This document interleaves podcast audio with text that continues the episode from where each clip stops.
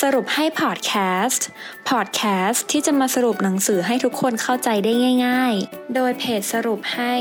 เพราะเราตั้งใจทำให้ง่ายสวัสดีค่ะยินดีต้อนรับเข้าสู่สรุปให้พอดแคสต์นะคะสำหรับพอดแคสต์ในตอนนี้มิ้นจะมาสรุปหนังสือที่ชื่อว่า Data Driven Marketing การตลาดแบบฉลาดใช้ Data ค่ะเพราะตอนนี้เราต่างมี Data อยู่รายล้อมรอบตัวเราจึงควรหา Insight จาก Data เหล่านั้นแทนการใช้ Instinct แบบเมื่อก่อนค่ะหนังสือ Data Driven Marketing การตลาดแบบฉลาดใช้ Data นะคะเขียนโดยคุณหนุ่ยณัฐพันธ์ม่วงธรรมเจ้าของเพจการตลาดวรตรนะคะถ้าเกิดว่าใครเป็นแฟนพันธุ์แท้เรื่องการตลาดหรือว่าใครสนใจเรื่องการตลาดนะคะน่าจะเคยเห็นเพจนี้ผ่านตามาบ้างนะคะรูปโปรไฟล์เพจก็จะเป็นรูปผู้หญิงใส่หมวกที่เอียงๆหน่อยอะค่ะแล้วเขาก็จะโพสต์เรื่องการตลาดวรตรตรงตรงตามชื่อเพจเลยนะคะก็คือโพสต์เรื่องเกี่ยวกับการตลาดเนี่ยทุกวันวรตรนั่นเองค่ะในหนังสือเล่มนี้เนี่ยคุณหนุ่ยเขาก็เป็นสไตล์การเล่าเรื่องคล้ายๆในเพจรีวิวหนังสืออ่านแล้วเล่าของเขานะคะคือจะมีข้อมูลแน่นมากและมีวิธีการเปิดเรื่องที่น่าสนใจนะคะเนื้อหาเนี่ยก็คือตามชื่อเลยคือเรื่องการตลาดนะคะแต่ว่าในเล่มนี้เนี่ยจะเป็นเรื่องเกี่ยวกับการนำ Data หรือข้อมูลนะคะมาใช้ช่วยในการตัดสินใจในการทำการตลาดการเลือกกลยุทธ์การเลือกช่องทางการทำแคมเปญต่างๆนะคะซึ่งในปัจจุบันเนี่ยทุกคนอาจจะเคยได้ยินอยู่แล้วว่าเรามี Data ข้อมูลมากมายรายล้อมอยู่รอบตัวนะคะโลกเราเนี่ยจึงหมุนไปในทิศทางที่เราควรจะนำข้อมูลเหล่านั้นมาใช้มากขึ้นแทนที่จะเป็นการตัดสินใจตามสัญชาตญาณแบบที่เราทำเมื่อก่อนค่ะหนังสือเนี่ยจะแบ่งออกเป็นสี่ส่วนหลักๆนะคะสองส่วนแรกจะเป็นตัวอย่าง Case Study การค้นหา Insight จาก Data นะคะและการนำ Data มาใช้ช่วยตัดสินใจในการทำแคมเปญ Marketing ตัดสินใจเชิงกลยุทธ์นะคะส่วนเอ่อสองส่วนหลังเนี่ยจะเป็นเทคนิควิธีและตัวอย่างในการค้นหาและเก็บ Data นะคะที่ปัจจุบันมีวิธีเลือกเก็บมากมายหลายวิธีเลยนะคะซึ่งจริงๆก็จะแบ่งออกเป็นสองวิธีหลักๆคือลงมือเก็บ Data เองนั่นก็คือข้อมูลแบบ primary data ซึ่งในปัจจุบันค่ะทำได้ไม่ยากนะคะเพราะว่าเรามีเครื่องมือ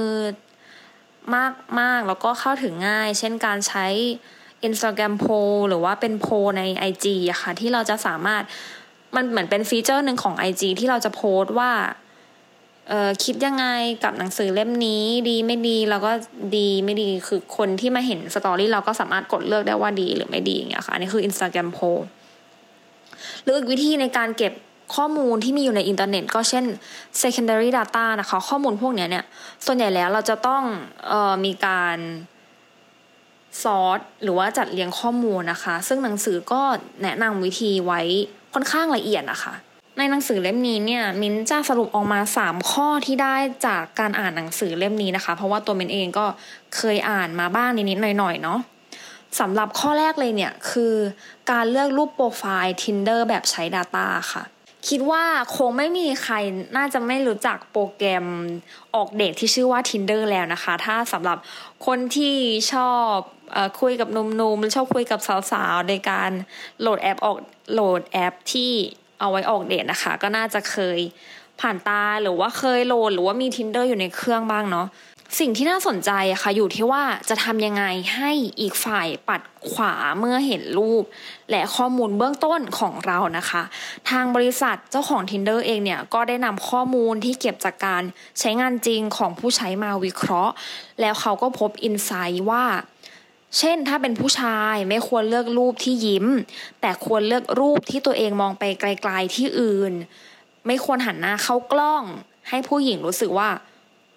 คนนี้มีอะไรที่น่าค้นหานะคะในขณะที่ผู้หญิงอ่ะควรจะยิ้มเข้าไว้แล้วก็ทำหน้าจิกกล้องในมุมเซลฟี่แล้วก็โชว์เรือนร่างนิดหน่อยนะคะ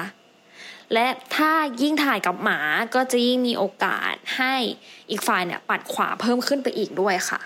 สิ่งที่น่าสนใจเนี่ยคือ Data พวกนี้อาจจะนำมาช่วยให้เราเลือกรูปโปรไฟล์ที่ช่วยให้อีกฝ่ายปัดขวาได้มากขึ้นนะคะเพราะว่ามันคือการเก็บจากสถิติจริงๆมันก็อาจจะดีกว่าการเชื่อสัญชาตญาณว่าถ้าเลือกรูปแบบนี้แล้วคนนี้น่าจะโอเคนะคะ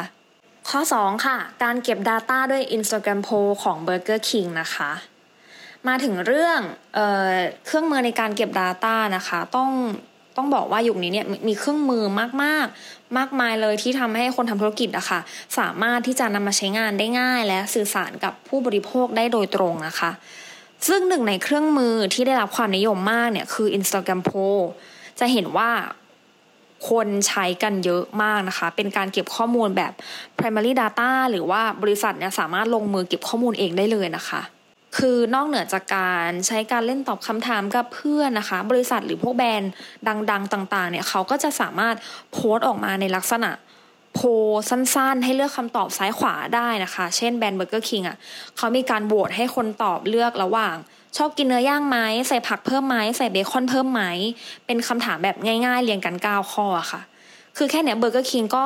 เก็บข้อมูลลูกค้ามาได้เยอะแล้วนะคะมันอาจจะเวิร์กกว่าการทำเซอร์เวย์ที่เราจะต้องไปลงทุนลงเวลาลงแรงซึ่งมันก็อาจจะเปลืองมากกว่าการใช้แค่ Instagram Poll ก็ได้นะคะและข้อสุดท้ายค่ะตัดสินใจจาก Insight versus Instinct นะคะในปัจจุบันเนี่ยเรามี Data มากมายการตัดสินใจสำคัญสำคัญนะคะน่าจะถูกเปลี่ยนจากการใช้ Instinct หรือสัญชาตญาณเป็นการใช้ Insight นะคะคือคีย์สำคัญจริงๆของการใช้ Data ในเล่มนี้เนี่ยคือการทำตลาดนะคะอย่างตัวอย่างที่หนังสือเขาเล่าไว้เนี่ยและจะช่วยให้เราเห็นภาพได้ชัดมากขึ้นก็คือการใช้สัญชาตญาณหรือว่า Instinct ในบริบทของบริษัทนั้นนะคะคือมักจะเห็นจากคนที่ชอบพูดว่าผมคิดว่าพี่ว่านะฉันรู้สึกว่าคำพูดเหล่านี้ค่ะมันจะมาจากความรู้สึกแล้วก็ประสบการณ์ส่วนตัวของผู้พูดเท่านั้นนะคะมันจะเท่ากับว่าไม่มีแหล่งอ้างอิงที่ชัดเจนเป็นแค่ความคิดและประสบการณ์ของคนที่พูดอย่างเดียวอะค่ะแต่ถ้าเราเอา Data มาวิเคราะห์เนี่ยเราจะเห็นว่า Data คือการนำข้อมูลที่เก็บมาจากกลุ่มลูกค้าจำนวนมากหรือว่า Insight นั่นเองนะคะสามารถทำให้เรารู้ว่านี่ไม่ใช่การตัดสินใจที่อิงแค่คนคนเดียวแต่ว่าเป็นการอิงกับคนที่เราคิดว่าเป็นกลุ่มลูกค้าจำนวนมากเลยเนี่ย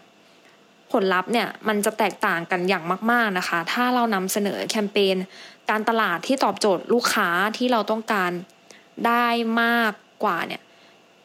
แน่นอนว่าเราก็จะโปรโมทสินค้าและบริการของเราได้ดีกว่าบริษัทก็จะได้กำไรมากกว่าตามไปด้วยค่ะการทำการตลาดในโลกปัจจุบันนี้จึงไม่อาจขาด Data ไปได้เลยนะคะจบไปแล้วนะคะสำหรับ Data Driven Marketing การตลาดแบบฉลาดใช้ Data นะคะหวังว่าทุกคนที่ได้ฟังพอดแคสต์ในตอนนี้จะสามารถนำข้อมูลของพอดแคสต์ในตอนนี้หรือว่าจากหนังสือเล่มนี้ไปใช้ในการทำการตลาดของเราให้มีประสิทธิภาพมากกว่าเดิมโดยการหยิบ Data ข้อมูลต่างๆรอบตัวของเรามาใช้นะคะและพบกันตอนหน้าสวัสดีค่ะติดตามสรุปให้ได้ที่ Facebook, YouTube และ Blogdit ค่ะเพราะเราตั้งใจทำให้ง่าย